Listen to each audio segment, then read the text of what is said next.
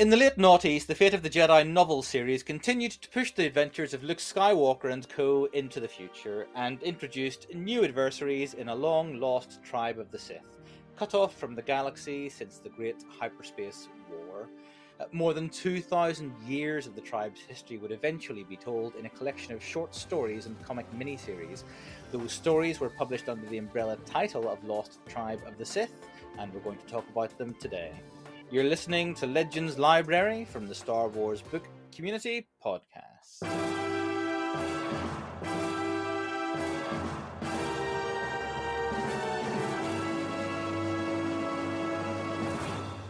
Hello, and welcome back to Legends Library from the Star Wars Book Community Podcast, the only library in the galaxy where returning books late is punishable by being fed to a sarlacc and slowly digested over a period of 1,000 years. That'll teach you. I'm your host for today, Johnny Maynor, and I'm pleased to have back with me this week resident legendary librarian himself, Jesse Gardner. Hiya, Jesse. Hiya. Thanks for having me back. Oh, it's good to have you back, Jess. It's been a minute since we had you on the show. It definitely has. I think the last time it was just the two of us on the show, we were talking about Cross Currents, the Paul S. Kemp novel that opens during the Great Hyperspace War, but courtesy of that hyperspace incident and some dark side crystals, carries that conflict between ancient Jedi and Sith all the way forward into the shortly before, I think, the Fate of the Jedi series.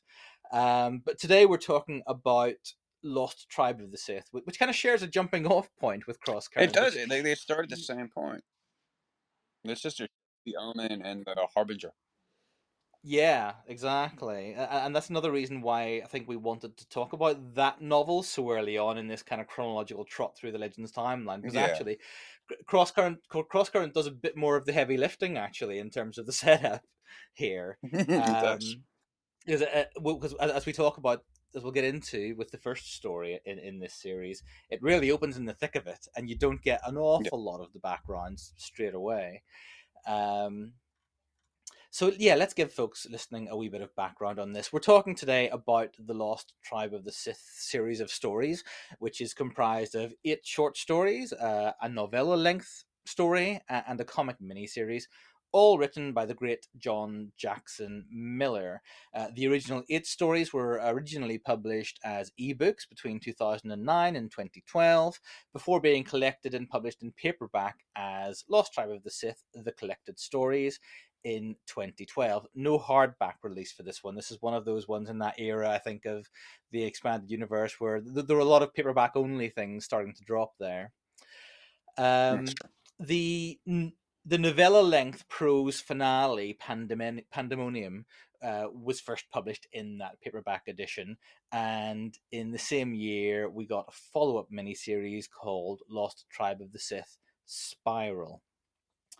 As we've mentioned already, the initial premise is going to be familiar to anyone who's read Cross Current, or who at least dived into our episode chatting about Cross Current. The first story in the series opens with Captain Yaru Korsin of the Sith mining ship Omen struggling to regain control of his ship during and after that hyperspace collision that in Cross Current would send the other ship Harbinger thousands of years into the future. Omen avoids a similar fate here, but does crash land on the remote planet of Kesh, populated by a suspicious and hierarchical society called the Keshiri. The original 8 stories more or less come in pairs with sort of larger time jumps in between each pair. So, I mean, I think that's probably as good a structure as any to try to dive into this. There's quite a lot, and quite a lot of characters, and just, you know, there are literally thousands of years of drama here. Let's get into it. The first pair of stories then are titled Precipice and Skyborn. They're both set in 5,000 years BBY, before the Battle of Yavin. And they cover some really internal conflict between the stranded Sith, notably between Captain Korsin and his brother Devore. Devore's wife Seelah is immediately set up as this sort of quite typical wily Sith schemer.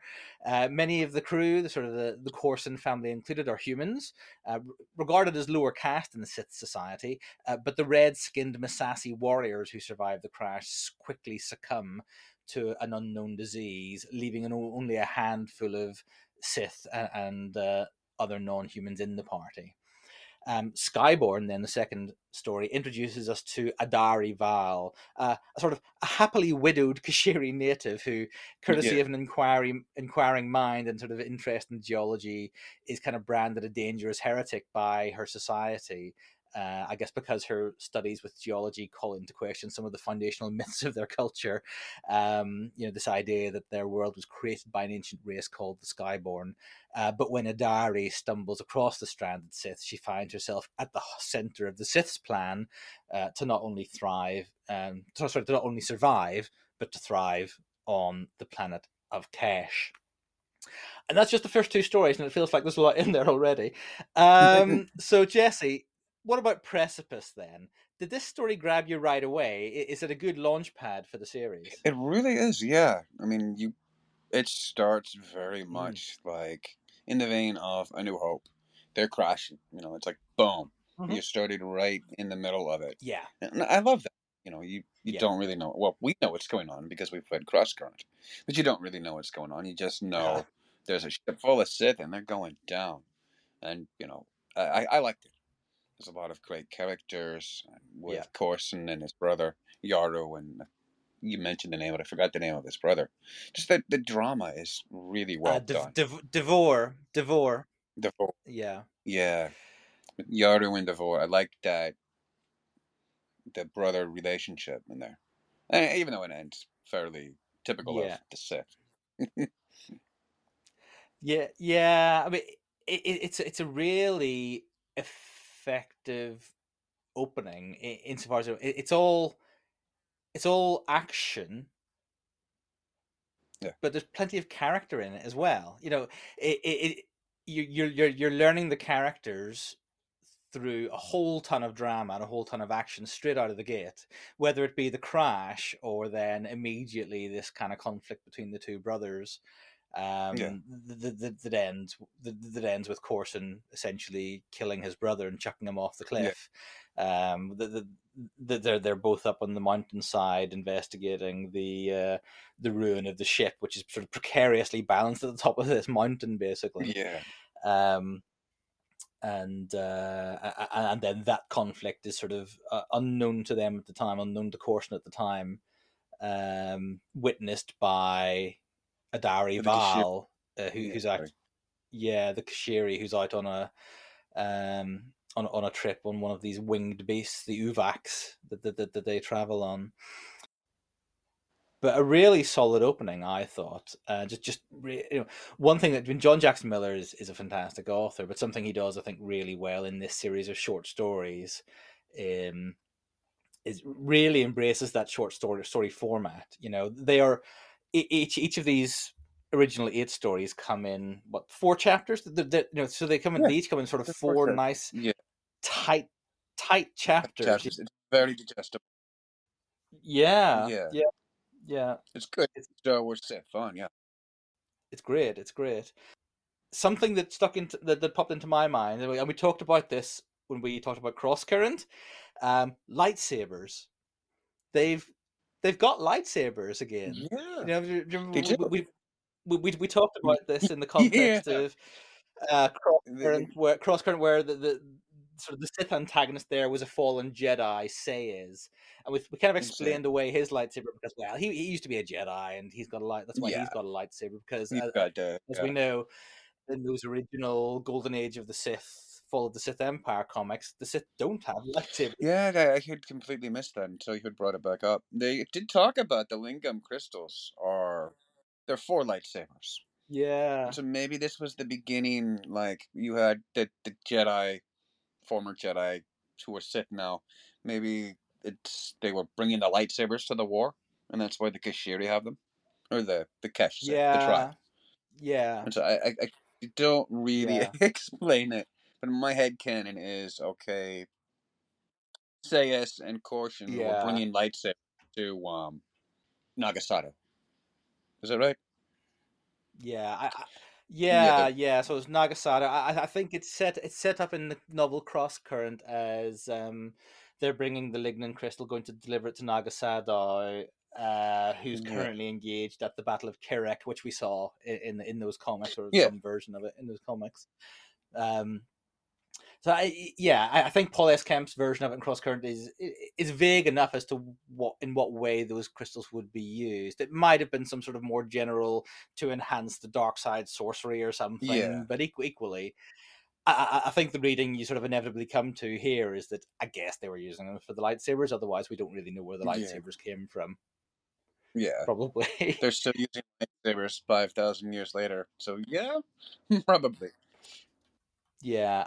How did you get on with the Sith aliens here in Precipice? Do you enjoy that sort of the red skin Sith alien guys? I do. I didn't at first. At first I had an aversion to them, and I couldn't really tell you why. But upon my return to Legends and rereading all the material, I've enjoyed the Sith species quite a bit more. It's kind of interesting to think that the fallen Jedi, they actually mastered the Sith, I think. And then it's just there's a lot of good lore behind it. Indeed, and various writers over the years have done an interesting job smoothing out that lore, and sort of unpacking it in a way that kind of works. So the very first version of the ancient past, sort of the dark Jedi and Sith that we saw was some flashbacks in Tales of the Jedi that showed sort of very human-looking dark Jedi as kind of the problem, with sort of wielding red lightsabers and sort of wearing kind of very Vaderish samurai armor.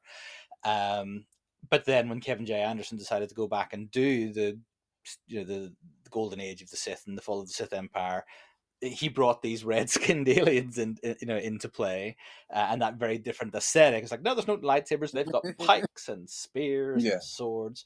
And sort of, so over the years, the lore has built up, I guess, that, so it was sort of largely human dark Jedi who conquered this red-skinned alien race who were called the Sith, but over time interbreeding occurred, and to what emerged was this sort of the red-skinned Sith race that we know, and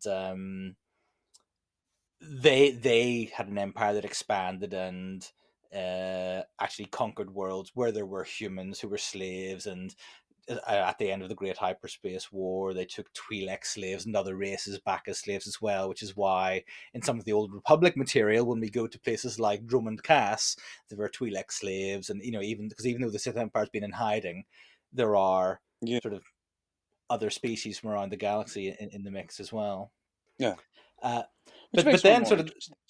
Yeah, I think so. And then, of course, the red-skinned Sith aliens kind of disappear over time in the galaxy at large. And it's one of the more fascinating bits of this series of stories for me, seeing that happen in microcosm with the Lost Tribe of the Sith, So in this first... In this first story, Precipice, the Massassi warriors, the Massassi warrior caste, their biology is just incompatible with the atmosphere here, and they just die really quickly, leaving what's known as the 57. So these 57 other Sith, led by Ravala, I believe his name is, and that in and of itself provides some interesting story beats and interesting drama as we go through. And as that little sort of power struggle plays out between humans and Sith, that sort of is alluded to slightly in some of the other material out in the galaxy at large in this era, but we're kind of seeing it happen a bit more closely. It's a bit more under the microscope here than we've had it, as far as I'm aware, in sort of the other Old Republic material. Well, what about Skyborn then? Skyborn introduced Adari Val and the Keshiri culture. I love the world building here, and I love Adari Val's character. How did you get on with that, Jesse? The same. I really liked her. I like the idea of the heretic, she's got a brain, and so heretic. I really I got along very well with it, and I really cheered it too. I had been a little more familiar with them from the Fate of the Jedi. And it's kind of fun. I have a really basic version of this history. They give you like a chapter where a couple of people talk And so I really like getting the in-depth look at it. It's the history. Yeah, I mean, there are things here in the backstory for the Keshiri culture and the religion and the superstitions that they've got, that some of that stuff obviously gets co-opted by the Sith really early on here, but some of it really comes into play all the way at the end in things like the Spiral comic miniseries, and I was not expecting that. And we'll talk about that when we get to it. I loved Adari Val as a character. I love that she, you know, she literally has people standing outside her house throwing stones, and you know she's opening the door and picking up the stones because they're interesting specimens. She gives zero shits about about upsetting these people, which is fantastic. And you know, and she's, you know, and they're probably also upset that she doesn't particularly mourn her dead husband, who she clearly thought he was a bit of a jerk. You know, the bonus is she gets to keep his winged beast, so she gets to go off on jollies looking for nice rocks. You know, she's kind of living her best life. To the is it her mother or mother-in-law? I can't remember. It's this sort of there's a mother figure there, or grandmother. It's her mother, I think. Yeah, it's her mother, is it? Yeah, and her mother's literally tearing her hair out. Just, you know, it's really fascinating stuff. Really interesting, humorous, but still, you know, there's lots of stuff that's driving the action forward. And then obviously she comes into contact with the stranded tribe, and I guess she takes advantage of the situation as much as she is taken advantage of. We in a way, the Sith see their opening. A lot of that, where we see people definitely taking advantage of, but they're taking advantage right back. That's kind of it's nicer to see, I guess, when people are using each other than just somebody getting used. I can't think of anything more Sith, probably. Yeah, you know. It's really good stuff. Although I think sort of ultimately the reader's sympathies, I think, generally lie with Keshiri in the balance of all of this. Keshiri. You know, like I like these Sith more than the Bane or the One Sith. They're a lot more dark than I like because of their Keshiri. They didn't, they conquered them. They also intermingled with them, which it's a little less Sithy, but also a little bit more. It's duplicity to it. Yeah, and there's an interesting sense that they're building their own version of Sith civilization. You know, they're not just repeating what they know, and I guess that's most apparent maybe with characters like Seelah. In my mind here, we're probably moving on to talk about Paragon and Savior, the third and fourth stories respectively. Characters like Seelah, who is at the outset married to Korsin, Yaru Korsin's brother Devore, but when he is killed by Yaru Korsin, she marries Yaru, kind of as a sort of political alliance situation as much as anything else, you know. And she has a real chip on her shoulder about the red-skinned Sith alien race who sort of basically lorded it over the human slaves. You know, they're basically humans like a sort of slave caste in the Empire. And she's got a real chip on her shoulder about that. So on the one hand, I can sense that the civilization the tribe is building here is consciously different from that, but then I look at the way she treats her Keshiri slaves, you know, and she is horrible, you know, particularly in Paragon, the third story. Let's dive into. I'll give the folks listening a little pressy of where we get to with Paragon and Savior. So with Paragon, we jump 15 years to find the Sith living this privileged life as kind of the new elite in Keshiri society. Unbeknownst to them, the great hyperspace war out in the galaxy is over, and the Sith lost. And the Sith Empire has gone into hiding. No one is looking for them. In Paragon, we spend a lot more time with Seelah, now married to Korsin, as we said, more for political reasons than anything else. She's totally contemptuous of the native Keshiri. She's contemptuous of her husband, but reserves this sort of special hatred for the Redskin Sith aliens still. But of course, they're having problems. They are not able to procreate on this planet. Which may or may not have something to do with Seelah's scheming, and their numbers are really dwindling among the stranded tribe. And then the next story after that, Savior, the fourth story, jumps forward a further 10 years and sort of brings that era, this initial era of the tribe story, to a close, and the focus there is all on succession. You know, they've been on the planet for 25 years. Seelah's scheming culminates in this attempted coup led by Jared, the son she had with Devore all those years ago, but I guess they haven't accounted for a plot among the Keshiri themselves, or indeed for Nida, the daughter of Korsin and Seelah. So let's chat about Paragon first. Much of this one spent inside Seelah's head, and, you know, her contempt for the red-skinned Sith drives much of the scheming and action in this one. And as I've said before, I don't think we see or hear much about the decline of that race out in the galaxy at large.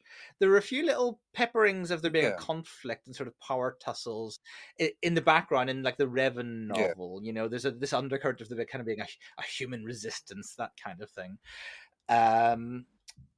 But here we are kind of seeing more of that decline, at least in microcosm here on the planet of Kesh. How does that story work for you, Paragon? Where, you know, Seelah's scheming comes to the fore, and that conflict with the Redskin Sith. It was really dark. It was really. I remember reading it and being really just surprised at just how dark they went. It really worked for me. She was just bitterness drove her, that was like her defining character. Yeah, and just everything that she did. I don't want to spoil it for the listeners, but holy cow!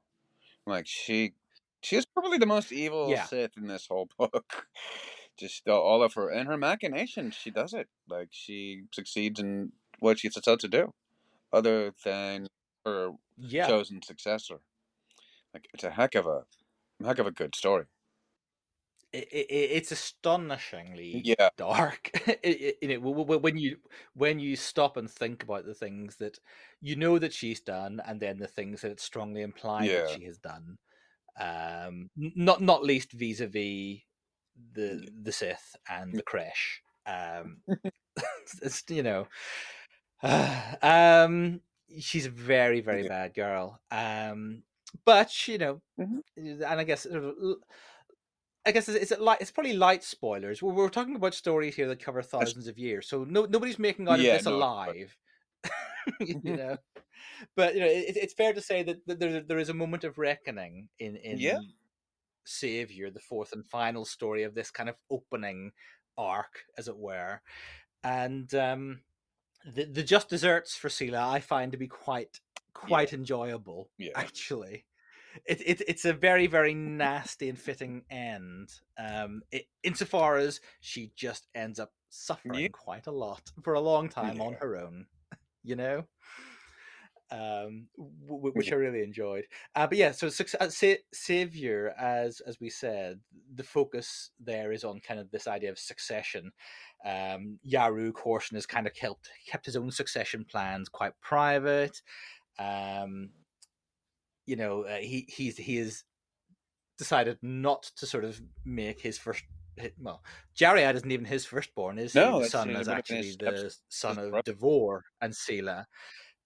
But I guess, you know, he's the oldest child in the Korsin line, and but Seelah and Korsin have themselves had a daughter in Nida. All of this stuff for me was kind of pretty good Sith versus Sith scheming and action. And, you know, there is action. You know, there's lightsaber battles, and, you know, if you're into that sort of Sith on Sith lightsaber action, it's pretty good stuff. To say nothing of the wider scheming around it and how then things wrap up. But it was nice to see the native Keshiri strike a blow too. Yeah, are there any highlights in there in this one for you? Any highlights in that? Oh, jeez. No, I didn't not to be a downer, but no, like really with short stories, I find a hard time picking. Song, just the whole thing is so easily digestible. I find a hard time pulling an individual thing out of it. But honestly, just her venom from the first part is just beautiful. She just perfectly encapsulates the Sith. And yeah, her just desserts at the end of it would be beautiful, aren't they? Yeah. Beautiful. I did. Yeah, I had to cram a lot of Wikipedia reading in to prep for this episode because I just didn't have time to read all of these stories again. But I did, as I was flicking through the book as well, I did stop and savor some of those moments actually this afternoon. And it just reminded me how beautiful and perfect her just desserts actually were. I did the Wikipedia thing too. I read four of them. I read four over this last week. I read the first two. Yeah. And then in the middle, I forget the name of them. We'll talk about those next. And then the very final. Been a bit of a stretch in between reading. Yeah. But I need to go. Yeah, I'm probably only a few months out from my last reading of these. So I felt fresh, but as I came to sort of think about the chat tonight, I thought, I need to revise. I need to, and as we said off mic before we started recording, not least because every couple of stories, you've got this massive time jump, and suddenly you've got a new cast of characters. And I realized that I couldn't actually call to mind the names of some of the characters from sort of some of the stories that I'm towards the end that I'm certainly less familiar with. So one thing before we do deal with that time jump, one thing that I did really enjoy with Paragon and Savior. Paragon ends with, it is mostly seen through the eyes of Seelah, but then at the end we get this little nugget where we realize that her long-suffering manservant is actually a part of this resistance movement, and he's just biding his time, gathering the intel, feeding it into the movement. And Adari Val is very much at the heart of that movement because she realizes the mistake she has made by inviting the Sith into their homes, basically, and is trying to come up with some solution, trying to fight back in some way. Yeah. And then 10 years later in Savior, the Keshiri's plotting to strike a blow comes to fruition when they, with the Sith tied up with all of their own scheming and infighting, they take advantage of the situation and take as many of the winged Uvaks out of the equation as possible by basically sort of leading them on a forced migration across the sea as far as they can go, and taking themselves, a large chunk of themselves and the beast, just out of the equation. So that's kind of where we leave things at the end of Savior. A lot of the Keshiri have gone. They've taken a bunch of the winged beasts with them, and the caution line is coming to an end, essentially. There is a successor standing at the end. Spoiler alert, if you really don't want to know, go read the stories. They're short and digestible.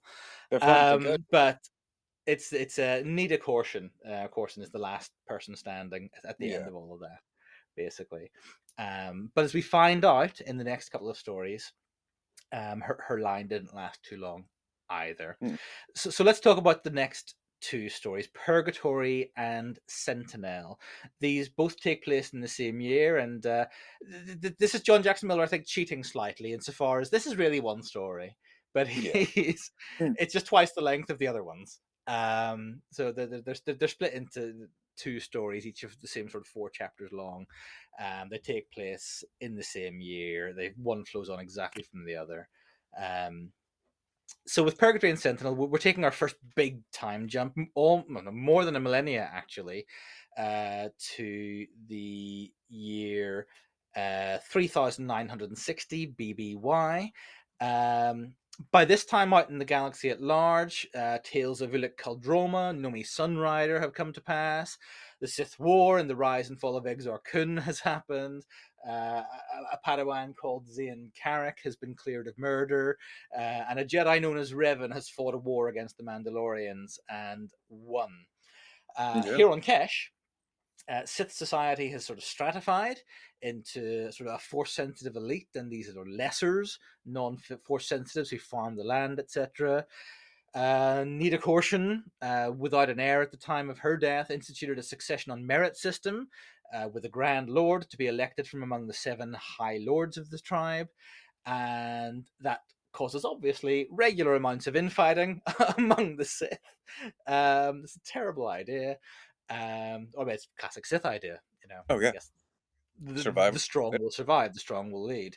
The plot of these two stories, Purgatory and Sentinel, really focuses on Auriel, or Ori, a highborn Sith brought low by a power play among the Council, and her friendship with this mysterious farmer, Jelf.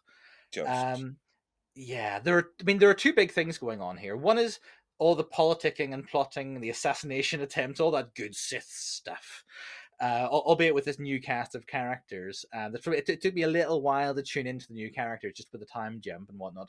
The other thing here is the revelation towards the end of that first story that Jelf is actually a Jedi shadow, a Jedi formerly in the employ of Crinda and Lucian Dre, and their Covenant of Jedi Seers from the Zayn Carrick starring Knights of the Old Republic comic, and he's wound up stranded on Kesh as well. What were the chances? What did you make of this one, Jess? Or these two? These two are probably, I don't want to say my favorite, but I liked it because it was smaller. Like, we had the romance, and I liked seeing Ori. You know, this, I forget the name of the brothers who brought her low at the end of the story. You know, they come pass. They were like, You want this guy? You want this low nobody? You can have him, but you got to be a low nobody now too. And you know, I like the love story. That's what it was. It was a love story between Jedi. That is something that I did not expect to find in this collection of short stories about the Sith. No, I didn't either.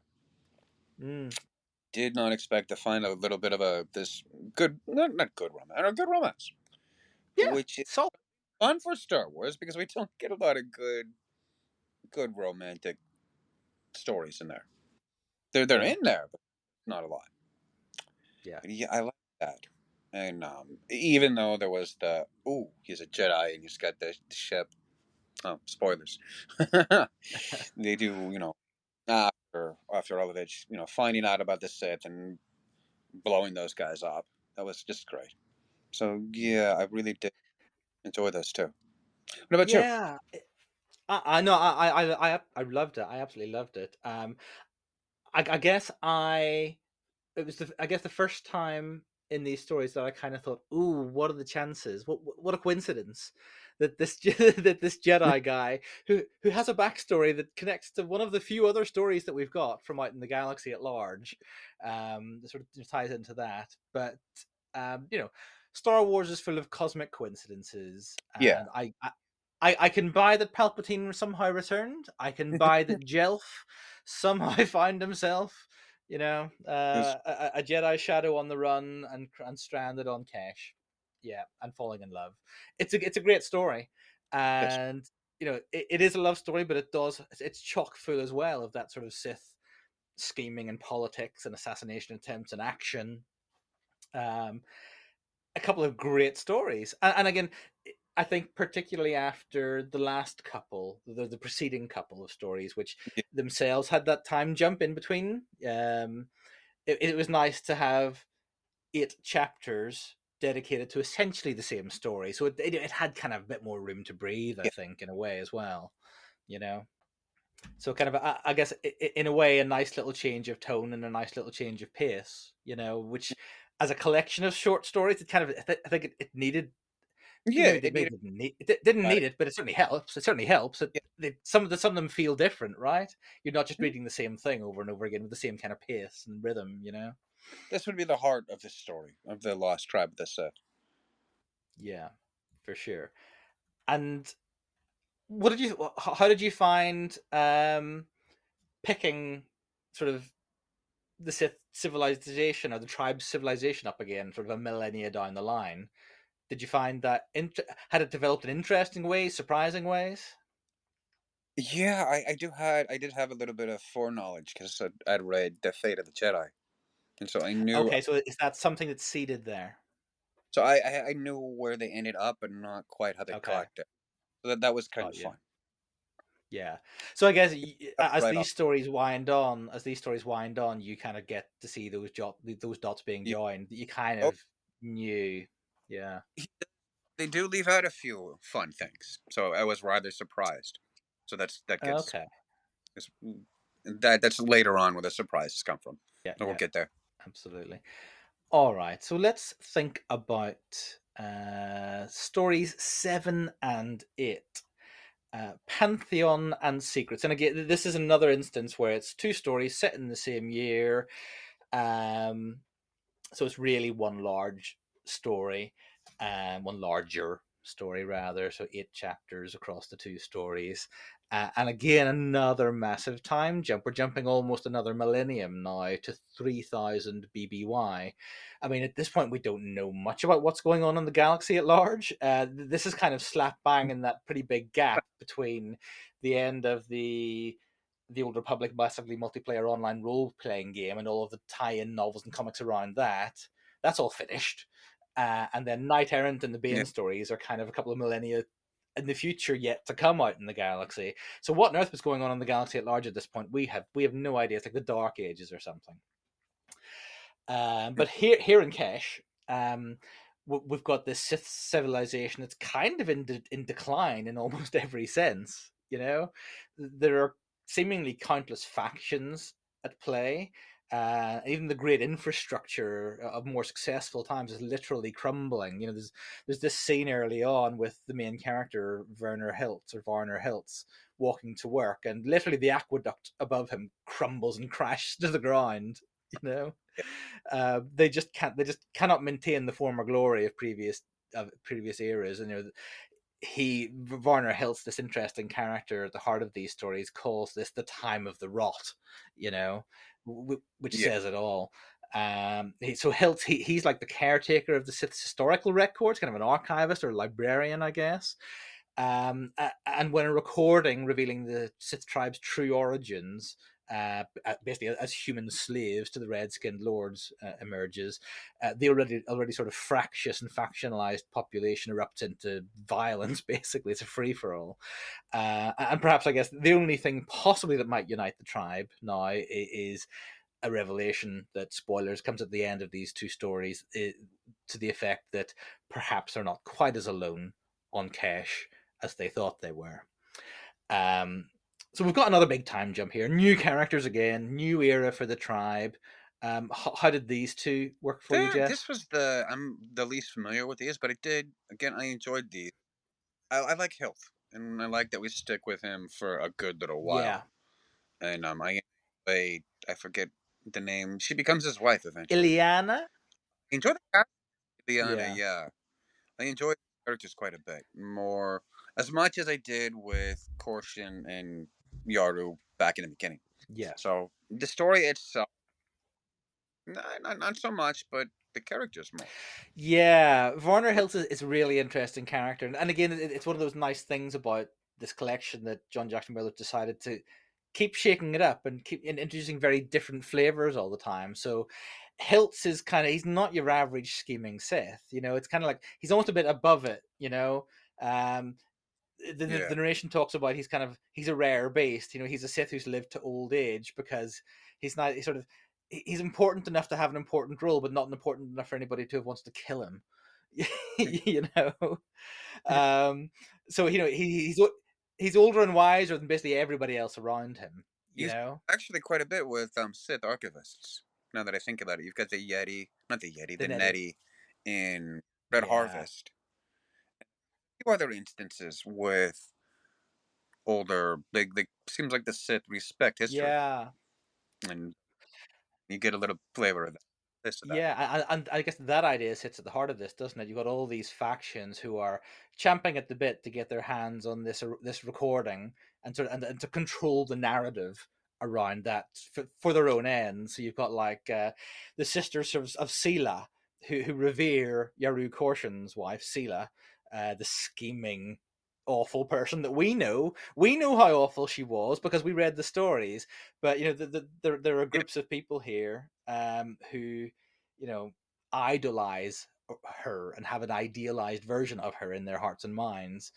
And they want to recapture the narrative around this testament of Korsin and sort of make it fit suit their ends.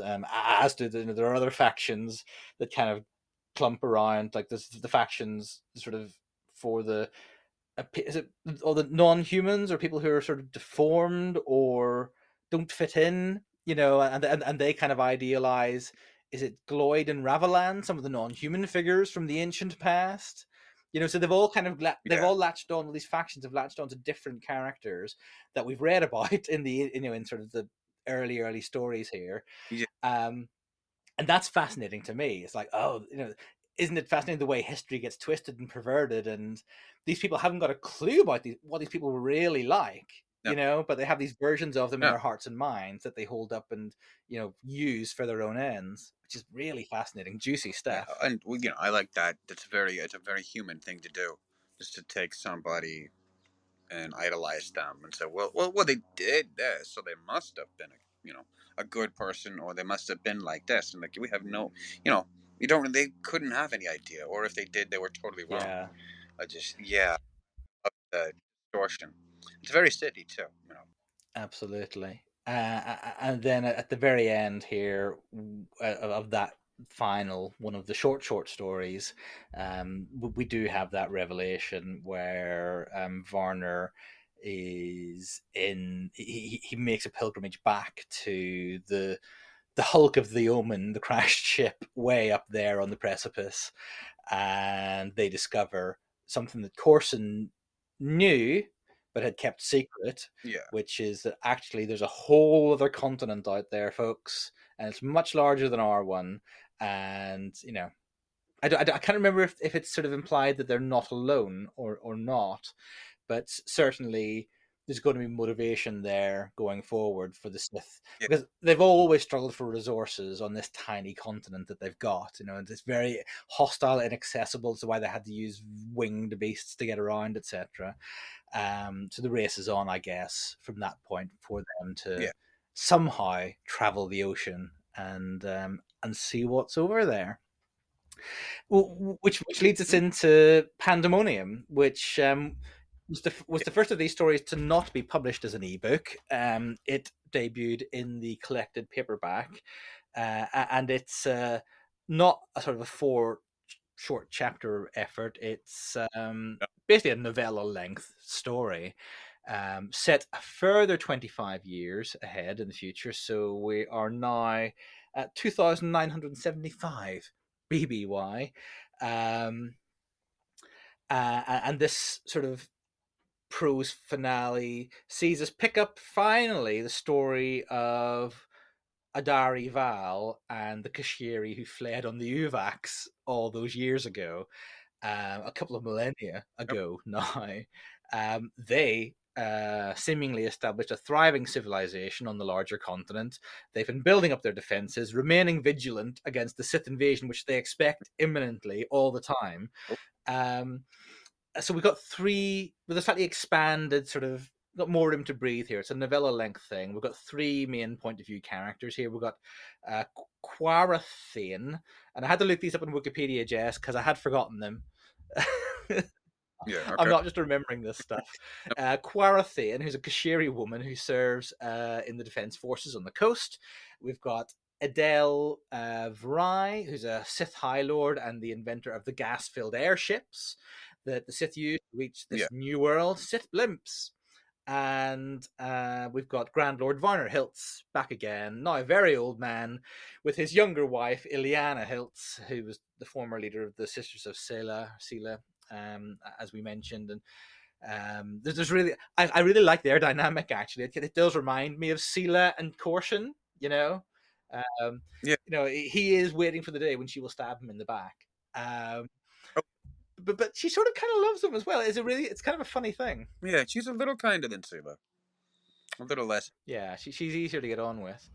But anyway, how was this a satisfying sort of finale to the prose story for you? It absolutely was. You know, I had actually forgot that they'd taken off. It had been a minute since I'd read that, and the whole, again, the machinations that Hilt does, just beautiful.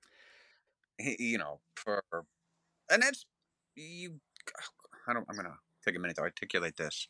I like Hilt because, you know, for a historian, he knows how to use what he's learned. You know, he knows all of it, and he uses it very appropriately. Yeah. And I forget the name of the lieutenant that he throws at the Keshiri, because he's aware of what's going on over there, I think. Yes. He's like, they're gonna hate him. Yeah. So I'm gonna send him to attack, waiting for it, and then I'm gonna come save them from that attack. Yeah. And it's just it was very, very well played. I liked watching his machinations throughout this. So the final plot that the final wheeze that Varner Hilts pulls, it's straight out of the Korsin rulebook, in a way, out of the Korsin playbook. Basically co-opting all of these old stories again, and sort of even dresses up like an ancient deity, and sort of coming in and sort of there's the denouement where he manages to stab his field commander in the back, or has somebody do it for him. He's not that guy. But then stops the fighting, sails in on his airship, dressed in this sort of finery as a deity, and basically presenting himself as another sort of almost spiritual figure for them. I couldn't help feel sorry for the Keshiri all over again. It's like, you're falling for this shit again. Suck it right in. Yeah. But no, it's definitely an interesting finale. And again, really nice just to mix up the pace and the rhythm, with a sort of slightly longer form take on it, So there's a conflict and an action adventure plot here, and it's just got a lot more room to breathe. Yeah. There's some dark side healing in there we don't get a lot of that in Legend. No. She I forget. The Keshiri woman, she heals her friend. I went back and I went, wait a minute, because we have Kate Walker who can, and I think Hugo Damask, and that's it for dark side healing. Yeah, but it says she uses her talent to bring him back, and I went, wait, and so it was such a throwaway line. I had to go back and back, and that's what amongst all of the action and adventure. Was just her saving her mistress. That's not the right term. I forget. No, yeah. She's married with kids, but she's having an affair with this soldier, isn't she? Jorgen. Yeah, something like that. Jorgen. Yeah. Her force talent, save him, and they went. Yeah, so that's really interesting. Yeah.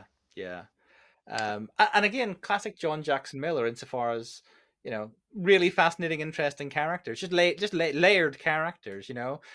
She's a married woman with three children, but she's having this affair, and there's just other personal drama going on that feels totally at home. It doesn't feel like it doesn't feel soap opera-ish, or like it doesn't belong in Star Wars. It just slots perfectly in. It's just interesting flavor and texture to the characters. Even though they're Keshiri, it makes them a little bit more human. Yeah. Absolutely. So then finally, in the same year, 2012, that collected paperback dropped and Pandemonium was released, we got this 5-issue comic miniseries called Spiral, which is set 1 year after the reunification of the two continents on Kesh and the events of Pandemonium. And the story here focuses on the adventures of tribal outcast Parlin Spinner and his former enemy turned companion Takara Hilts, who's a Sith princess, daughter of Grand Lord Varner Hilts, still knocking around. And at this point, he must be the longest reigning Grand Lord in the tribe's history, right? Yeah, he's been around. He's doing well. Yeah. He's doing well. So the drama and the conflict is provided here by the discovery of more people on Kesh. It's like, oh, there's another bit of land and more people. Here we've got the Doomed, the descendants of Jedi and Dark Jedi combatants living in this self-imposed exile on Eshkreen, the continent at the planet's southern pole. Then matters take a turn for the worse when Spinner releases Sith Lord Remulus Drapa from his imprisonment. I've got slightly mixed feelings about this one, Jesse. Did it hit the spot for you or not? I have mixed feelings too. You could almost pass it up, but you get to see something really cool. You get to see what the hell all of their myths are about. Like this where the Skyborn myth came from and where the Destructors. Yeah. They talk about the Fate of the Jedi very briefly, and they totally pass up that they get unleashed. So I didn't know, I was like, what the hell are they? And so I just thought it was kind of this paused out thing. And when I was reading a month ago, I read that comic series. I was really, really pleased to find out all of that, like where the mythology came from, because it had been throughout the whole book and throughout the Fate of the Jedi, and they kept it quiet for the reveal in that comic. So that is why you would read the story. Yeah. Is to find out just what I saw. And to see Kesh. That was... I enjoy the visual cue. Yes. Quite a bit. Yeah. The art is great, and it is super. I mean, because the Keshiri have an interesting aesthetic. They look interesting as an alien species, and they've got these the winged beasts and everything. There's cool stuff there, and sailing ships and all of that sort of stuff. It's I love it when Star Wars looks different, and then with so much of it being set on the on the frozen, snowbound southern pole continent, again, it kind of gives this comic book a totally different flavor to anything else that's come in the series as well, which is another nice touch. I guess we've seen snow stuff, snow planets and snow ecosystems before, but it's always kind of cool. I like this planet because it's actually a planet. You have deserts and poles. Yeah, it's not one logical feature. Yeah, like Star Wars likes to do. Yeah, indeed. Yeah. How did you get on with Sith Lord Remulus Drapa and that sort of? He's the big bad who sort of gets let loose, and they've got to take him down. I was a little surprised that your villain for the Sith was a Sith, but I got. Okay, yeah. It was a little bit more cosmic force coincidence that there's yet again another ship and another more Jedi and more Sith on this planet. But I got along with him okay. Yeah. I think you've alluded to my fundamental problem with it, which is it's just another coincidence. It's like, oh, another force-sensitive, powerful person has crash-landed on this planet. I mean... And John Jackson Miller being John Jackson Miller, maybe he had a plan to account for that. In the way that he was playing a very long game in something like Knights of the Old Republic. I mean, imagine if the Knights of the Old Republic comic series had got cut off at issue 5 or 10. There have been so much stuff unresolved, and so maybe some of those quibbles that I've got with this, I don't know if there was a plan to do more. I don't know if there was a plan to tell more stories about the Lost Tribe, but Kesh for whatever reason seems to attract crash landing force sensitives. I just without some explanation, it sort of feels a bit too much of a coincidence for me. But that's it. I did love the idea that these descendants of the Jedi and Dark Jedi combatants living in this self-imposed exile in hiding. Yeah.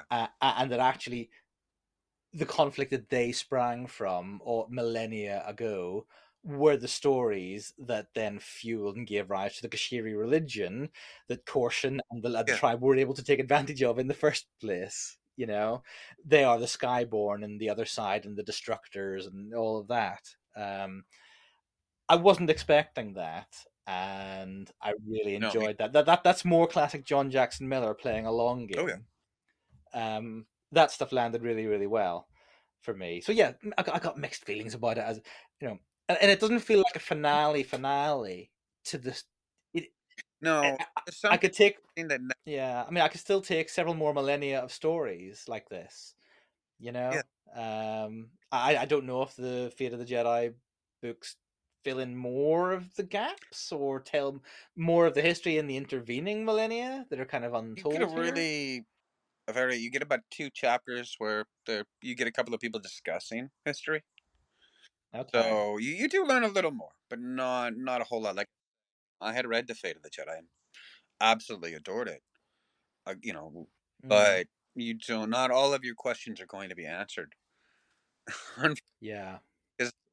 In the end, with the rebranding and with that being right at the end of the publishing date, we don't have all of the answers we want. Yeah.